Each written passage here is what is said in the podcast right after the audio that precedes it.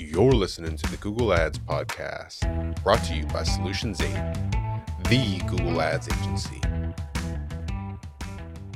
Today, we're going to take a little bit of a detour and we're going to do lead gen. Like lead gen, I also extremely hate lead gen. It's way more complicated than e commerce and it needs a lot more hand holding and a lot more training from our side to the client side. And what I like about lead gen is it's fairly simple. You know, there's not a very specific amount of money that we have to sell on a specific product to a specific audience. We're just trying to develop the leads from one company to another or from a user to a company. It's simplistic on its face, but the hard part comes post lead generation. There's a few things that we're going to talk about is what is the best structured setup for not in Google Ads. Google Ads lead generation is primarily search and YouTube. It's not too difficult. You can get a lot done with just a simple search campaign. But I took a few of my clients that I manage on a day-to-day basis. I'm going to use what I do for them. Some of you have actually been involved in the weekly meetings. I think Caden was at one point, and I think Colby, you're obviously with my meetings now. But what we're going to be doing is just essentially talking how to manage a lead generation client and what are some of the actions that we will need to take starting kind of day one in ensuring a successful relationship with Solutions 8 and that client. So we're just going to dive right in. I'm going to hop into a campaign. Oh, and also this is actually what's really cool is you can actually manage a lead generation campaign not even really entirely in Google Ads. Google Ads is actually sort of secondary. And I think that we've perhaps talked about this in previous brain transfer videos or whatever it may be. But I think this is going to be important to revisit it because we have some new faces, new clients, and get kind of a refresher course on this. This client here, not a very large client, so 7K per month, so nothing too bad. This 7K per month is on the higher end side of we're talking about like a low, medium, and high size client. But I'll share with you all of 2022's metrics. The conversions were only starting to be tracked in September. And I've been managing this account since 2020, by the way.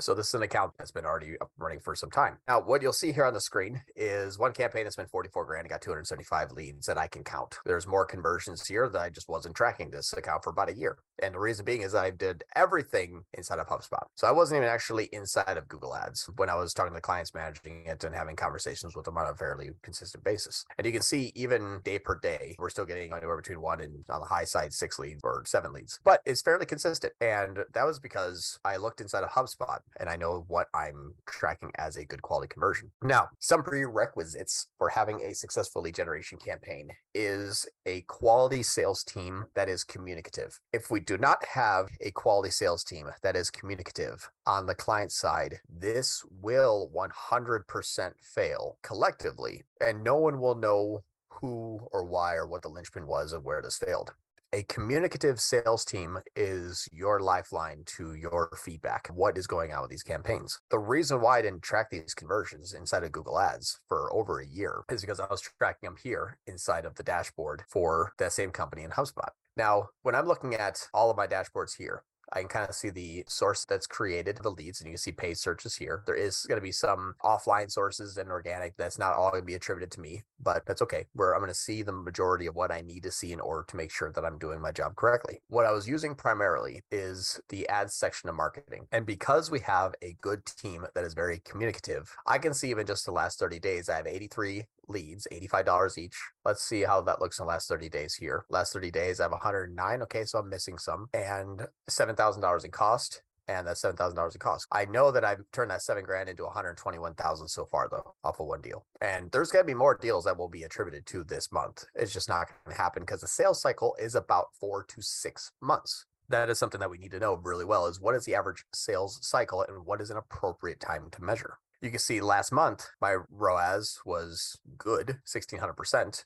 I had one deal, it cost me $7,000 per deal. Well, that's because if we look at last year, for example, my cost per deal was 3000 it takes a while for these deals to close and that's how i'm tracking this is $60 leads 16 deals closed at 3000 i have 4800 roas last year. I spent 48 grand to make 2.3 billion this is way more valuable than Google Ads. They're going to tell me that a lead came in, but they're not going to tell me what the quality is, how long it take to close, who's responsive, who's not, based on also the search terms that they're using. If you look at the campaign, I got one little campaign here running pure broad. That's pretty much it. My search keywords are pretty simple metal building, steel building, metal carports, steel barn structures, metal shop, RV carport. This RV carport here, for example, made that $100 I spent there made $80,000 last month with that hundred dollars right there. I can tell you that for sure. And so I'm okay with bidding on these type of keywords. Half of more than half of these things are junk, but I'm tracking what the actual result is. So the moral is, do I look at Google ads? No. If I look at the change history over this last July, I made 64 keyword changes. So I added a bunch, but that was it.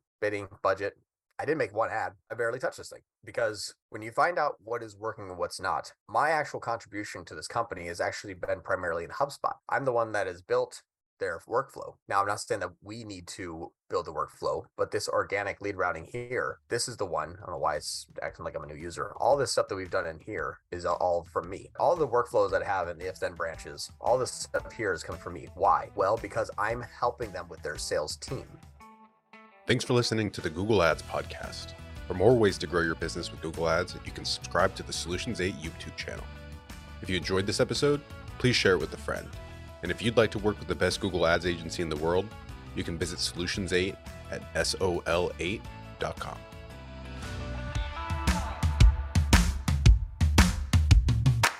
Custom here. If you're running Google Ads, even if your campaigns are successful, my years of experience have taught me that there are almost always enormous improvement opportunities.